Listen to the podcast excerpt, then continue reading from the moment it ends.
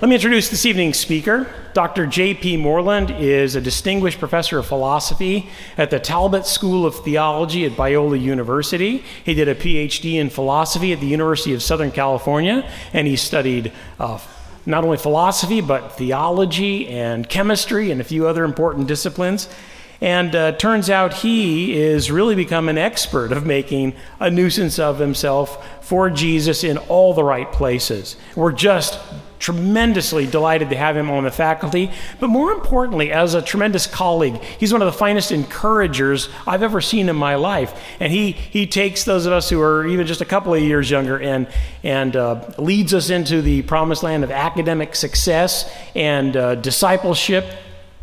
Uh, uh, with the Lord Jesus Christ and uh, really just pushing the kingdom of God forward at every turn. Dr. J.P. Moreland, we can't wait to hear what you have to say tonight.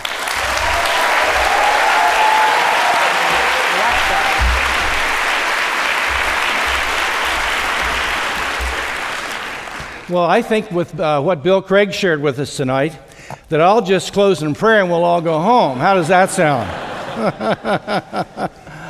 you know, uh, with regard to that story, I'm afraid I have some good and bad news about it. Uh, let me give you the good news first. I think things like that are absolutely thrilling and wonderful. And I sat there with tears in my eyes, so encouraged to hear about this young man's journey.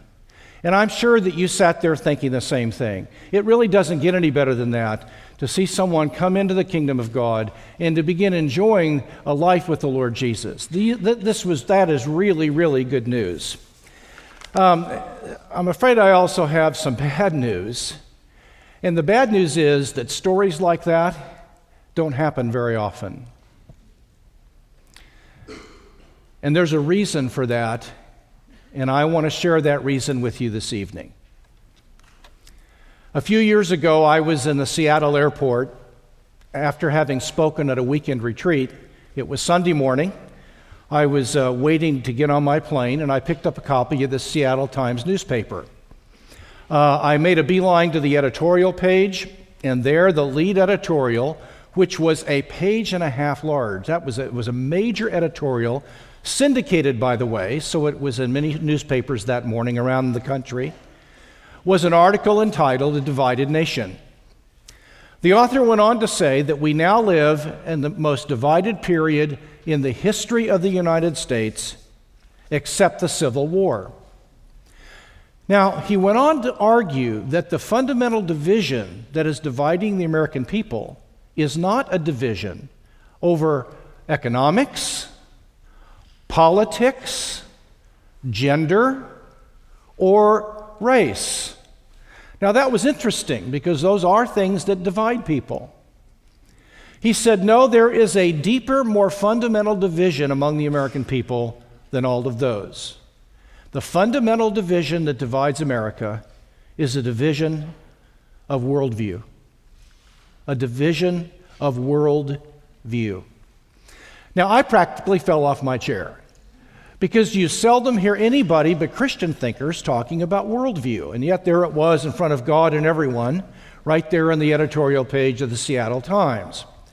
He went on to argue that there are two fundamental worldviews. I think there are really three, but there are, but, but there are two fundamental worldviews, he claimed. And on the one hand, we have a very secular approach to reality. I think that worldview divides into scientific naturalism and postmodern relativism.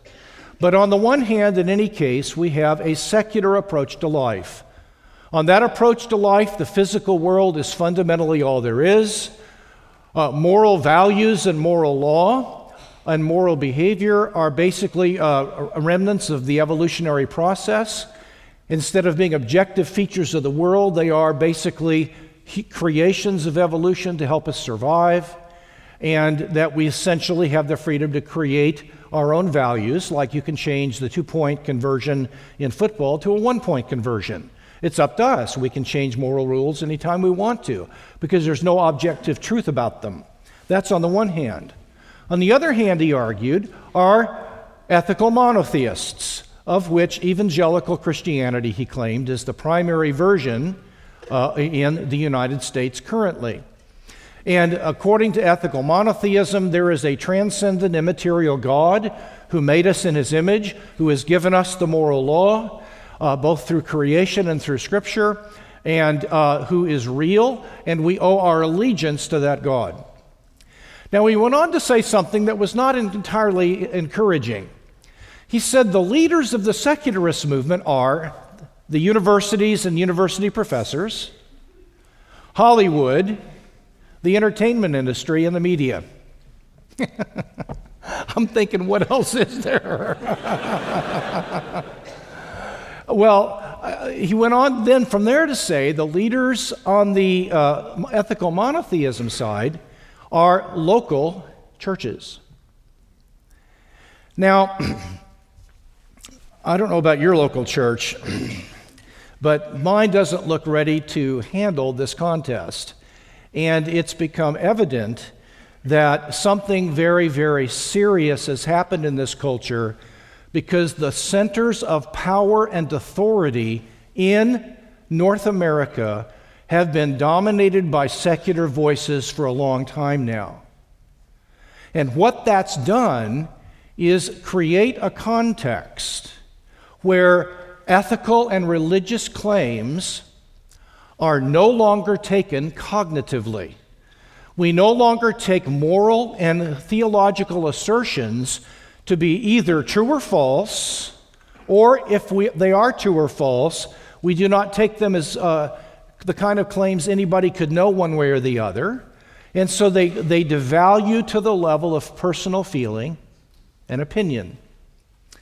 Now, this became very evident to me a few years ago when I was watching, and I don't typically watch this, Oprah Winfrey uh, when she had her show. You have to understand I'm a very busy person, so I don't spend a lot of time watching Oprah, but I happened to be uh, doodling with the television that afternoon, and she was on.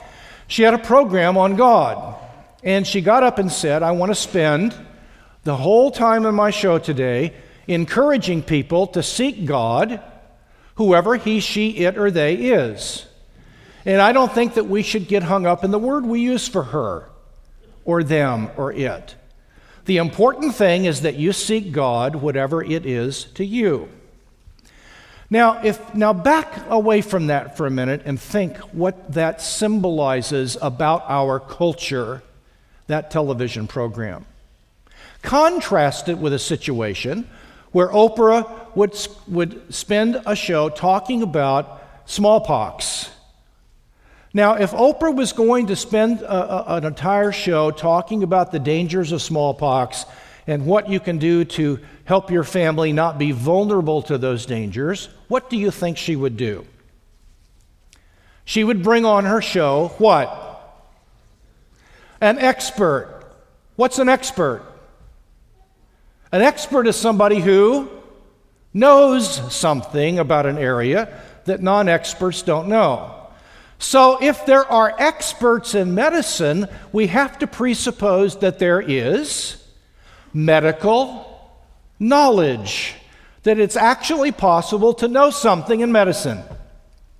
Given that there's medical knowledge, we will call experts people who have that medical knowledge, and we will let them speak with authority about issues medical. Oprah would not have opined about medical issues on her show because she doesn't know what she's talking about on that subject. She would have brought on an expert.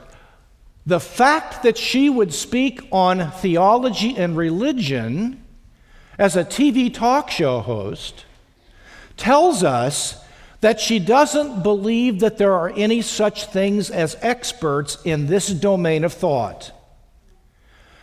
And because, and, and because she doesn't believe that there are any experts, that means that she doesn't believe that religion is a cognitive area of life. There's no truth in religion, or even if there is, no one has a clue where it lies. And so, one person's opinion, Oprah's, is good as another person's opinion because at the end of the day, religion is primarily an expression of non cognitive feeling. And I will grant that Oprah is an expert on how she feels. I'll grant her that. Right? The fact that she knew that there was a ready audience for this kind of thing in American culture tells us that she understands that we now live in an America that is increasingly believing that religion is primarily a domain of feeling that is no longer a cognitive issue. Now, the question that I want to raise this evening is how did we get to this point? Where exactly are we? And what can we do about it? How did we get here? Where is here? It's not whatever, as they say in Southern California, it's here. So, where is here? How do we get here? Where is here? And what can we do to change things? Let me say briefly uh, how we got to the current situation. When America was founded, up until about the middle of the, 19, of the uh, 1800s, American Christianity was robustly intellectual. There was a deep concern for thought. Uh, 117 of the first 119 colleges that were founded in the United States were founded to promote the gospel ministry, and there are biblical passages and texts all over the libraries in the administration building. I, I did my PhD at USC. Uh, it was founded by Methodists. Above the major academic administration building is a group of statues, and they are Methodist circuit riders.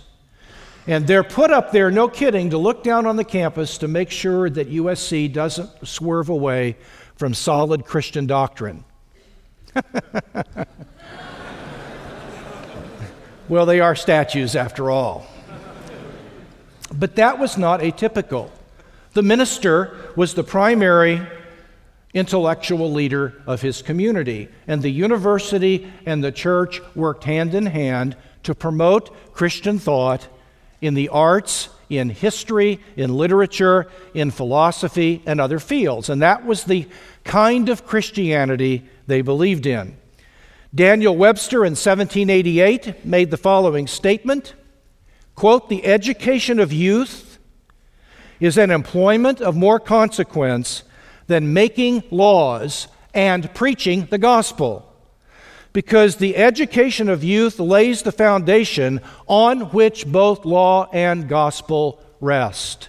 And according to Webster, an educated citizenry has a better chance of, of, of sustaining good moral laws and of understanding and embracing Jesus Christ. And so, on his view, education was even more fundamental than evangelism because education would eventually show forth the beauty of the Christian message and the Christian worldview.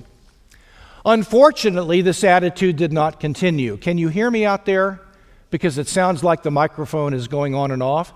Can you hear me all right? Okay. Um, always an odd question, isn't it? Uh, because if you can't, what would be the point of asking it? So it's just, it's always been one of those self refuting kind of things. Um, in the mid in the mid 1800s, there were three three words from heaven, and we just heard two of them. There were there were three great awakenings that came into the United States. The main great awakening began in upper state New York. It moved down the east coast into Georgia, swept across into Kansas and Missouri, and that, along with two other awakenings, were huge to American Christianity and its future in this country. A lot of good happened in those awakenings. No one doubts that. People came to the Lord. Uh, the, the Church of Jesus Christ expanded its numbers. Unfortunately, the awakenings were primarily anti intellectual and were overwhelmingly involved in feeling and emotion. For the first time, for example, we began to have altar calls where, after the gospel was preached in a very simple way, music was played to stir people's feelings so that they would feel a conviction and want to come forward and trust Jesus Christ as Savior. And there was an, a reduction of religion to having a good character and having deep, intense religious feelings which are absolutely crucial. Don't hear me saying anything against emotion or against character because they're critical, but Christianity moved 18 inches south from the mind down into the belly and the heart area. And it became largely a religion of emotion. There were two things that happened as a result of that awakening. The first thing that happened was in upper state New York, that area became known to church historians as the burned over district because it had had so much emotion laden gospel preaching that it tended to create a situation where people were burned out by revivals and by emotionalism. And it's no accident that, that three of the major U.S. cults began in that part of the United States. A Christian science around that area, the, the Mormons and Jehovah's Witnesses in that general vicinity. And if you look at the beginning of the Book of Mormon, it basically says that if you want to know if this is the Word of God, all you have to do is ask God, and He will give you a burning in the bosom, a fire in the bosom, to assure you that this, this book is true. Where did he get the idea, Joseph Smith and others, that you could test the truth of a religion primarily by the feeling in the heart that one gets when one picks up a holy text of some kind? I believe that one of the sources that he got this idea from were the awakenings that took place in that part of the world, uh, of, of America, in the mid 1800s. The second thing that happened was we developed an uneducated clergy. This was particularly true in the Baptist church. And I, I don't say that to be mean spirited, this is just a historical fact. Um, the, the Baptist church uh, was numbers as well as the Methodists grew exponentially in these awakenings, and you had numerous converts, and there was a need to shepherd them. And the primary criterion for being a minister was that you felt a call to preach. And if you felt a call to preach that came over you, you could be ordained and you could be given a church to pastor, and you could be as dumb as a goose and not know anything at all. So you have a time where if you're going to teach literature or you're going to teach history, you need to know something. But if you're going to pastor a church, all you have to do is be sincere. You don't need to know anything to shepherd the house of God and to teach the people. Now, at this time, around the 1850s through uh, the end of the 1800s, an intellectual assault came against Christianity. I can't go into detail on this. I've covered some of this in my book, The Kingdom Triangle and also in Love Your God with All Your Mind. But by and large, um, Darwin, Darwin's uh, Origin of Species came out in 1859. I'm sorry about the, the microphone here. I don't know if I'm doing something wrong, but um, thank God I'm forgiven if I am. Um, so, um, uh, uh, the ideas of Hume and Kant came across the ocean and began to infiltrate American education. And we have historical criticism of the Bible especially the five books of Moses, begin to spring up. And you understand if you believe in a personal devil like I do, then you have to understand the movement of history, not only in terms of human causation, but also in terms of supernatural influence. And I believe it was no accident that these intellectual assaults came at just the time when the church was withdrawing from the life of the mind and emphasizing feelings. What you have is from the period of 1900 to 1925, 26, around in there, the evangelical movement came together. There was a critical meeting held in St. Louis, Missouri, where there was a strategy for the fundamentalists, as they were called then, to try to recapture the culture. Rather than addressing ideas with ideas, they decided to develop a political strategy. In the North, the strategy was developed to try to keep liberals out of the mainline denominations because secularization was beginning to creep into seminary education, and there was a small but growing number of pastors that did not believe in the deity of Jesus or the virgin birth or things like that. And so in the North, the evangelicals said, We're going to hang on to our denominations and try to kick out the liberals. It backfired, and the evangelicals got kicked out and had to start their own denominations and their own seminaries because they lost Princeton and other mainline seminaries to the secular movement. Down south, the attempt was to keep evolution out of the public schools. And with the Scopes trial in um, 1926, the famous creation evolution trial, where you have the creationists losing that uh, and losing face in public, God died in America.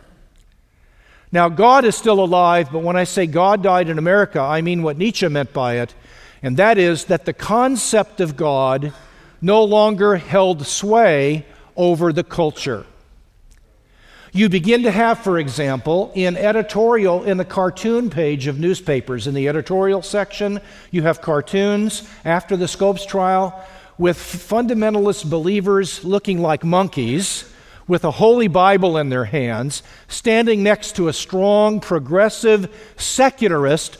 And the contrast that was spoken was you either be faithful to the Bible, in which case you become a dumb, ignorant person, or you become intelligent and well educated and thoughtful, and you turn away from the Bible and buy into the contemporary scientific enterprise. Not a good set of alternatives. And so, what we have is after that, it takes until the 1960s for the death of God to spread out into the culture. And from 1960 until the president, from the uh, present, from the Jesus movement until now, we have had a growing secularization of culture, and the result of that has been the privatization and the decognitivizing of religious claims. Now, let me illustrate that. I, in, in 1989, in the state of California, a document called the California Framework was, was, was made, which serves as guidelines for teaching science in, in, and religious issues in public science classrooms in the United States. And in that document, the following statement is made in order to give advice to teachers who may have children of Bible believing families come to them and protest the teaching of evolution. And here is a statement in the California framework, which you can get in any public school in the state of California. It says as follows quote, At times, some students may insist that certain conclusions of science cannot be true because of certain religious or philosophical beliefs they hold. It is appropriate at that point for the teacher to say this I understand that you may have personal reservations about accepting this scientific evidence, but it is scientific knowledge about which no reasonable person can doubt. And it is my responsibility to teach it because it is a part of our common intellectual heritage. Now, my point is not an issue about creation evolution. My point is deeper than that. It is to notice the cognitive descriptors used for science and the non cognitive descriptors used for philosophy and religion. Science is called conclusi- conclusions. Science is, is, is basically said uh, to be involved with evidence. There is such a thing as scientific knowledge. There's no reason to doubt this scientific knowledge. Religion and philosophy are called personal reservations. Yuck. Um, it, is, it is called um, philosophical beliefs. And so, on the one hand, you have beliefs and opinions, and on the other hand, you've got truth and rationality and knowledge. That is the division I'm talking about. That is the decognitivizing of religious truth claims. And as a result of that, the Christian church responds to this problem, my dear friends, not by increasing its devotion to the life of the mind, but by saying that we know Christianity is true by faith. Now, I'm going to tell you there's more in the Bible about knowledge than there is about faith. The Bible doesn't say that we have faith in God, the Bible says we know God exists. There may be differences of opinion among us as to how we know He exists, But the Bible is clear that there's knowledge of God and there's knowledge that He's real. Faith comes in at the level of placing confidence in God. But faith is not pitted against knowledge or reason. And yet, the California framework communicates that science is a matter of knowledge and objective evidence, and religion is a matter of private feeling and, and personal beliefs. And that attitude has come from us. To illustrate that, I've been going to uh, Dr. Stewart, my dentist, now for 21 years. Uh, he's had his hand in my mouth more than anybody else I know. And um, about 15 or 16 years ago, he became a believer. And he has been on fire for Jesus ever since. Well, I remember uh, he has one of these offices where uh, there's a little partition between the different stalls, and you can hear what's going on in the one next to you. Uh, not restroom stalls, dental stalls. Okay, I don't, I don't, want you to think I'm odd or anything. Uh, so, so what, what I was, he was a believer about three years, and I'm waiting for him to see me, and he's doing something in this guy's mouth, and he's witnessing to him.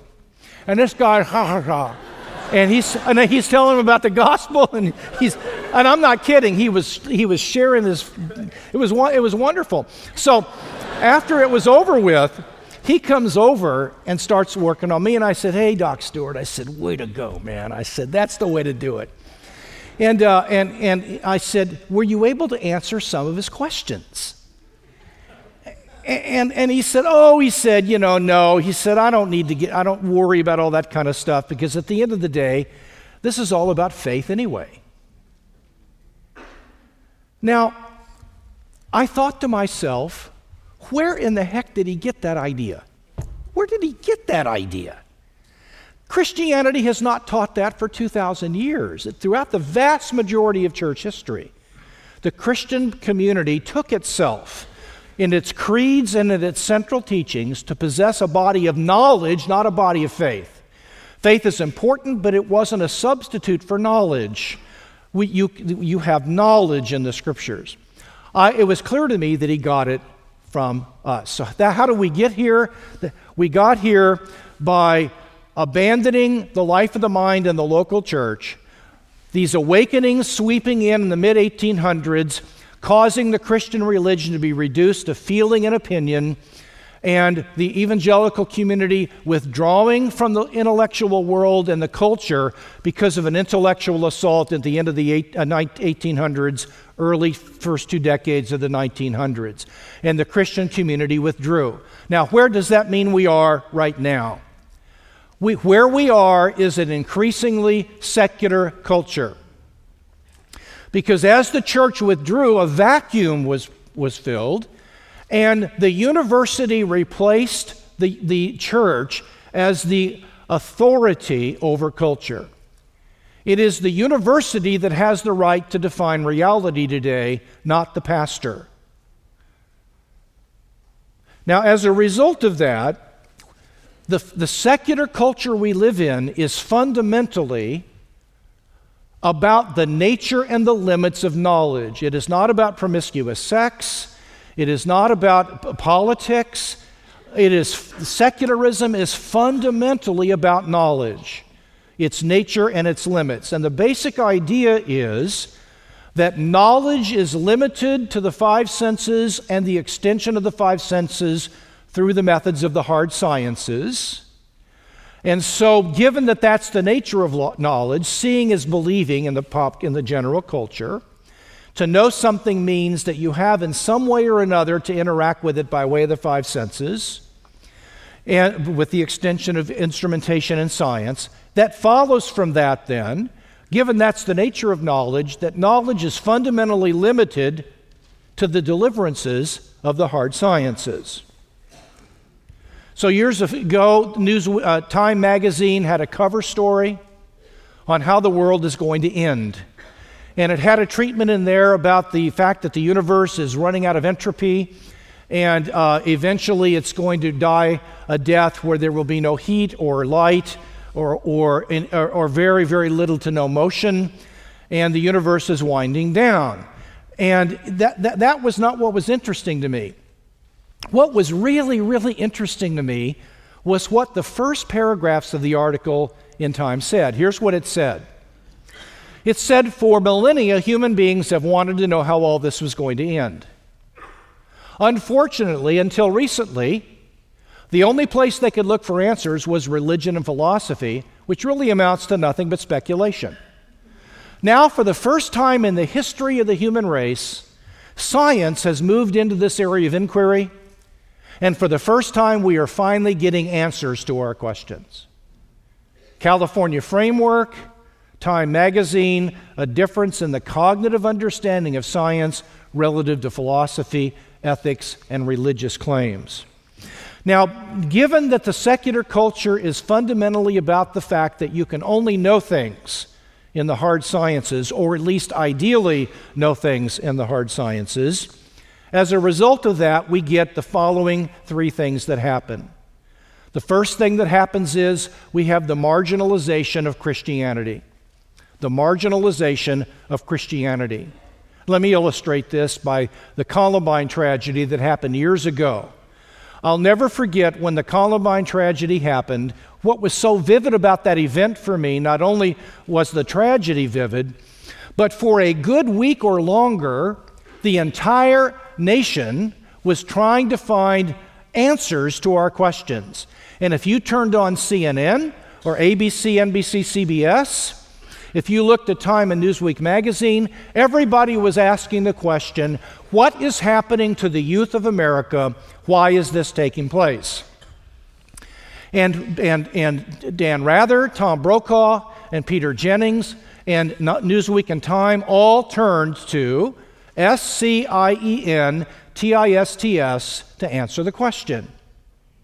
And so on the front of Newsweek magazine, two or three days after Columbine, was a picture of the human brain, and the question on the cover was Does a defect in brain chemistry cause incidents like Columbine? And it was the neuroscientist who was given authority to tell us what was going on.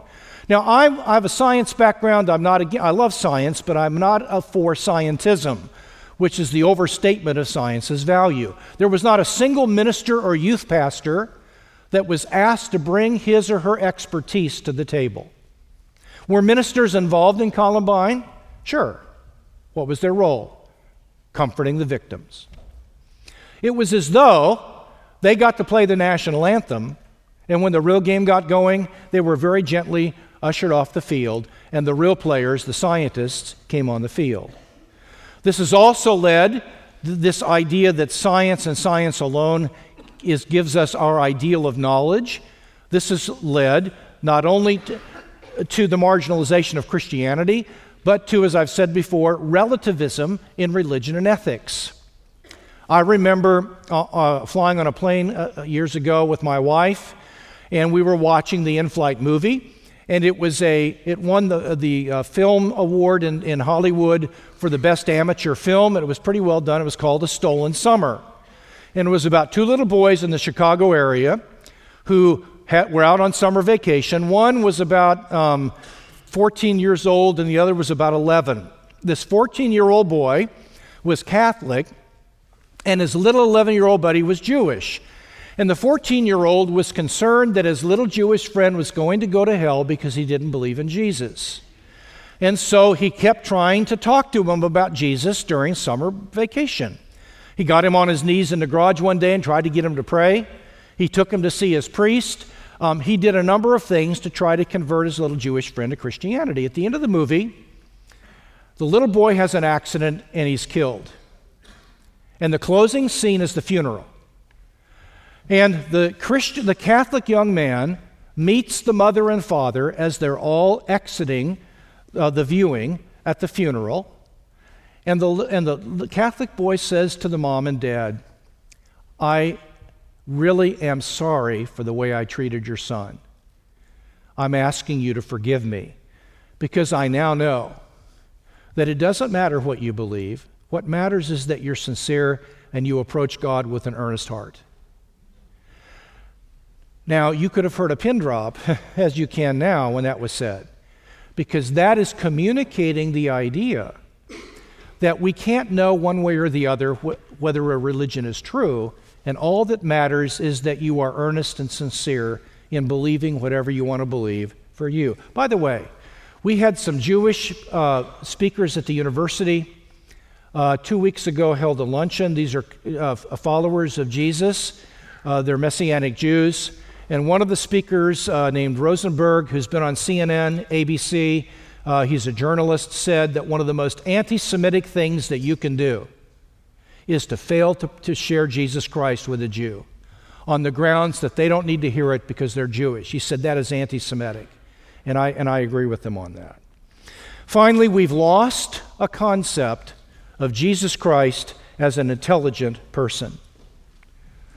We no longer think of Jesus of Nazareth as an intellectual leader of culture. Time magazine did a feature where they, they had, I think, the 50 top thinkers in Western history, and Jesus was not on that list.